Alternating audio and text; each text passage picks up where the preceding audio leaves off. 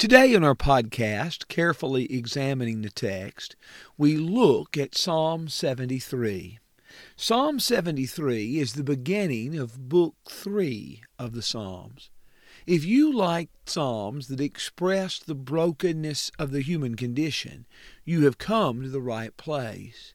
For Psalms in Book 3 do that. Many of them are national laments, and Psalm 73 has been characterized as a wisdom psalm as the writer is disturbed by the prosperity of the wicked. One of the things you notice about Psalms 73 through 83 is all of them have the name of Asaph in the heading. Now, Asaph was a temple singer. He's mentioned in 1 Corinthians 15, verse 17 through 19. I should say 1 Chronicles 15, 17 through 19, 1 Chronicles 16, verse 5, 1 Chronicles 25 and verse 1, and Ezra 3 and verse 10. Asaph's name appears at the heading of 12 Psalms, Psalms 73 through 83, as we've already mentioned, and then Psalm 50. But in Psalm 73, the writer almost lost his faith. He almost lost his faith because he became envious at the prosperity of the wicked. He begins saying, "Surely God is good to Israel, to those who are pure in heart." That is his conclusion. He will end in verse 28 of Psalm 73 in a way very similar to that. But in between, he's going to go through a great struggle of faith. Surely God is good to Israel, to those who are pure in heart. But as for me, my feet came close to stumbling, my steps had almost slipped. Now, this expression, "but as for me," is actually one word in Hebrew, where the conjunction is joined to the first person personal pronoun. And this is used to open four of the sentences in Psalm 73. Often in the Bible, this expression contrasts the wickedness of the world with the author's determination to do right. For example, it's used in Joshua 24 in verse 15. After Joshua has invited the people to choose what God they will serve, he said, "But as for me and my house, we will serve the Lord." Often, this particular word, this particular expression is used to emphasize the writer's determination to do the right thing. But here, notice, while God is good to Israel, but as for me, my feet came close to slipping. This goes in the opposite direction. He's about to tell the story of how he almost lost his faith. And the reason, in verse 3, I was envious of the arrogant, and I saw the prosperity of the wicked. In Psalm 37, the Bible tells us not to be envious because of wrongdoers, not to be envious because they will wither like the grass and fade like the green herb. The same warning is given in Proverbs 23 and verse 19. Maybe we need to be warned of this because often wickedness does seem to pay, and it does seem that things go well with the wicked, so we are warned, don't be envious of them. Don't be envious of their prosperity, their shalom in Hebrew, their peace in Hebrew. Don't be envious. For the Bible says in verse 4, "There are no pains in their death, and their body is fat. They are not in trouble as are other men, nor are they plagued like the rest of mankind." It seems like, from the writer's standpoint, that the wicked are exempt from all the problems that plague mankind. He does not see any trouble coming their way, and even when the day comes that they die in ease and peace. No pains in their death. Their body is fat. There is no trouble for them. Actually, in both verses 4 and 5, the Hebrew language uses the particle of non-existence, as it's often called, to emphasize they just don't have any trouble at all. Now, maybe that's not a correct view of reality. Everybody's life has some trouble. But even though he may be overstating his case, and in his desperation it may have seemed to him like they never have any trouble, he's not totally fabricating the situation. Because we know it often is the case that those who do wickedness are prosperous. Wickedly are prospering. And those who do righteousness often suffer for it. It seems like sometimes no good deed goes unpunished. Listen to Ecclesiastes 7 in verse 15. I have seen everything during my lifetime of futility. There's a righteous man who perishes in his righteousness, and there's a wicked man who prolongs his life in his wickedness. That's Ecclesiastes 7 and verse 15. In Ecclesiastes 8 and verse 14, there is a futility which is done on the earth. There are righteous men to whom it happens according to the deeds of the wicked. On the other hand, there are evil men to whom it happens according to the deeds of the righteous. I say this too is futility. Ecclesiastes 8 and 14. And the writer in Psalm 73 is looking out and seeing that. In verse 6, pride is their necklace, and the garment of violence covers them. These things are so characteristic of them, pride and violence, that it's almost the clothing they wear, the text says.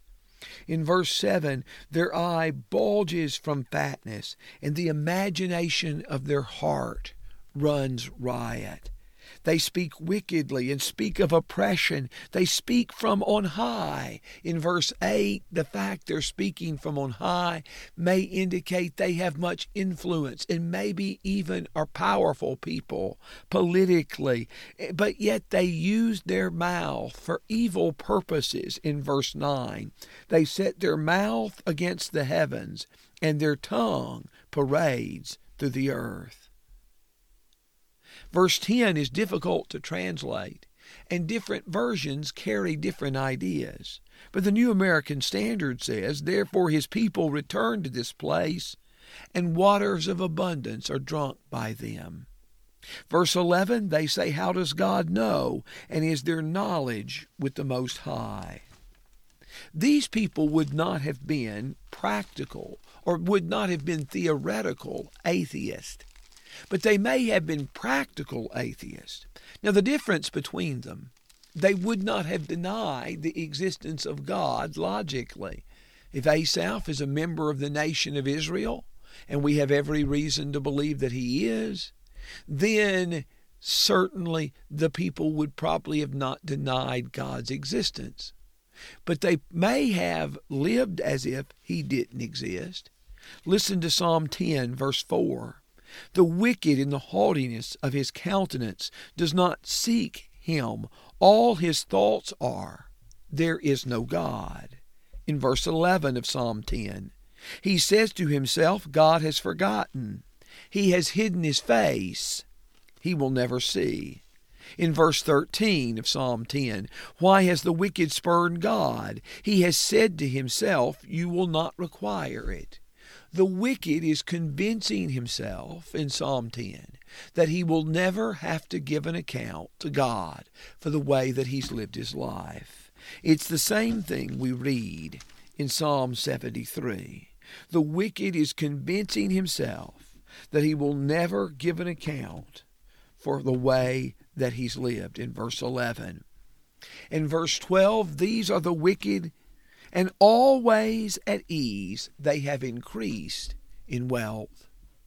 If you read Job 21, verses 7 through 16, and I'm not going to read that, but let me encourage you to read it. In Job 21, Job is speaking out of the depth of his agony, and he says the life of the wicked is idyllic. Everything is good and easy for them, while it's the righteous who are afflicted and oppressed. It is so interesting in context because Job's picture of the wicked man looks like the speeches of his friends when his friends have described what the righteous life looks like. Job says, no, you're not right. It's not the righteous that look like that. It's the wicked's life who looks like that.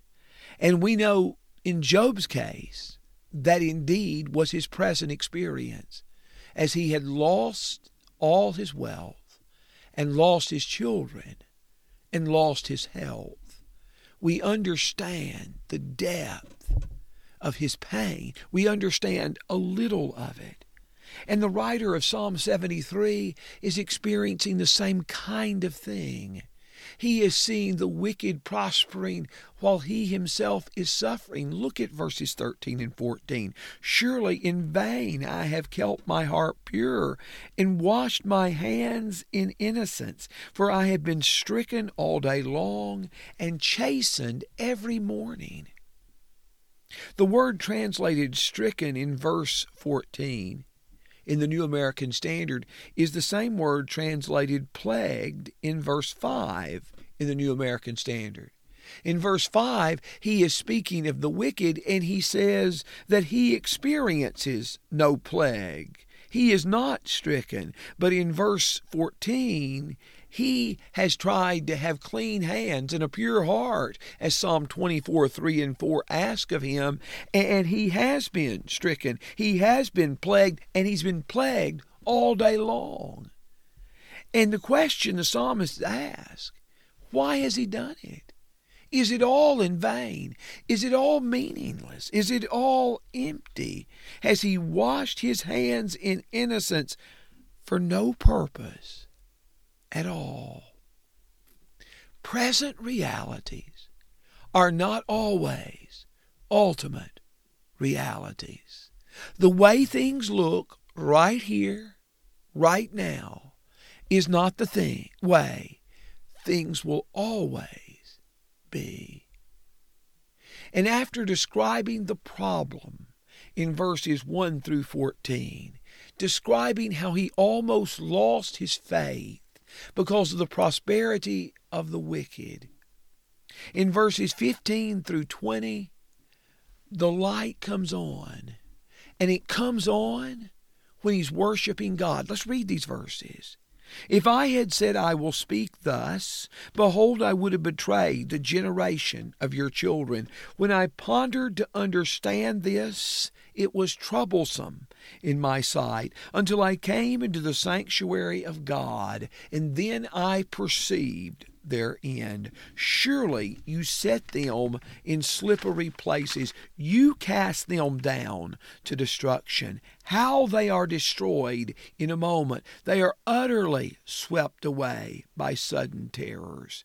Like a dream when one awakes, O God, when aroused, you will despise their form. In verse 15, if he had determined to air all his grievances against God and to speak out loudly about all his questions, he would have harmed other people. It is understandable that we all experience situations in which we say, Lord, I believe. Help my unbelief. Be careful who you turn to in those circumstances. Be careful that you turn to people who are more mature than you are, who might help you in those struggles. You may get amens from other people who have doubts, but you may not get any help. And he recognizes that he doesn't want to corrupt young people with all the wrestlings in his heart. And so he determines that he's not going to speak in all of these ways, but he's pondering to understand it, and even that is very troubling to him. In verse 16, the word troublesome in the New American Standard is from the same root as the word in verse 5, trouble. In verse 5, the wicked experiences no trouble, and here as he is trying to understand why the wicked have no trouble, he's troubled by that very thought.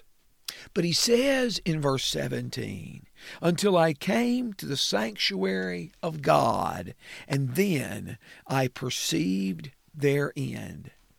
It is interesting that there is no indication that his circumstances have changed. There's no indication that the wicked have suddenly stopped prospering and that he has stopped being stricken all day long. His circumstances haven't changed, but his point of view has changed. The light has broken through, and it's broken through when he goes to the house of God to worship God against God's sovereignty and God's eternity. These men of the moment seem so weak and so defenseless. And he sees, when he understands that God is the center of reality, that God is the focal point of all the universe, he then understands that these wicked who seem to prosper are in a very precarious position. As he states in verse 18, you have set them in slippery places. He attributes to God their weak standing. You've set them in slippery places. You've cast them down to destruction.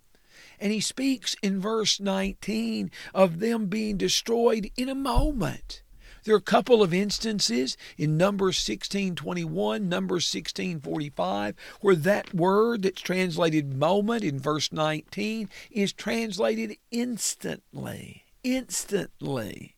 They are going to be destroyed instantly, swiftly, suddenly, and they're going to be destroyed utterly, verse 19 says, and that word can be translated completely, Isaiah 16 and verse 4. They're going to be destroyed quickly. They're going to be destroyed completely. And all their prosperity, all their success will simply seem like a dream. Job 20, verse 8, Zophar said that about the prosperity of the wicked. And Psalm 73 says that he's right. Now, Zophar made a mistake in believing Job was the wicked man, but he was right in his picture of what happens to the wicked man. When he turns to God to worship, things change. Now, friend, if you're having some questions about your faith, don't let that lead you to stop worshiping Him. Our limited understanding is always going to have questions that are unanswered, that are unexplained. But it's only in worshiping God that the light may break through and we may make sense of the confusion and turmoil around us. In verse 21, when my heart was embittered and I was pierced within, that I was senseless and ignorant, I was like a beast before you. He looks back on those days and he is so shameful of his thoughts and his ideas. In verse 23, nevertheless, I am continually with you. Now, verse 22 and 23 begin the same way verse 2 did. It is that conjunction joined to the first person personal pronoun, but I, but as for me, and here, but as for me, I am continually with you, and you have taken hold of my right hand. When he had lost the strength to hold on to God, God took him and held on to him. And in verse 24, with your counsel you will guide me, and afterward receive me to glory. The word afterward in verse 24 is the same word translated end in verse 17. It's the same root word.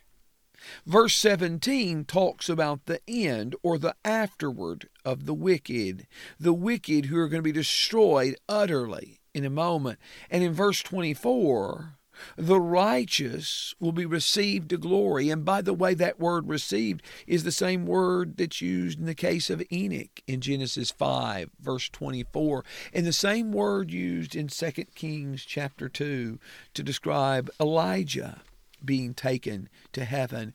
God will guide us with his counsel and afterward receive us to glory. In verse 25 and 26, whom have I in heaven, and besides you I desire nothing on earth. My flesh and my heart may fail, but God is the strength of my heart and my portion forever. What is there that the wicked have that we don't have?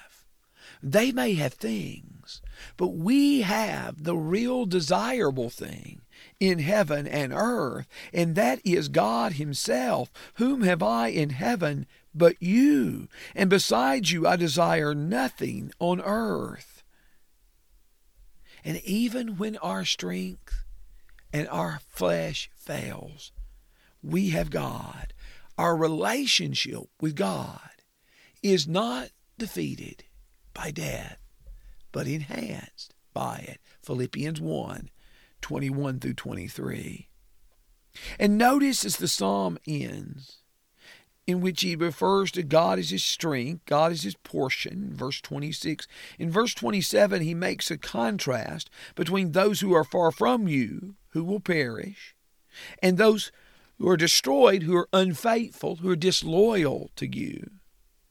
But he said, as for me, verse 28 begins the same way verse 2 did, verse 22 did, verse 23 did.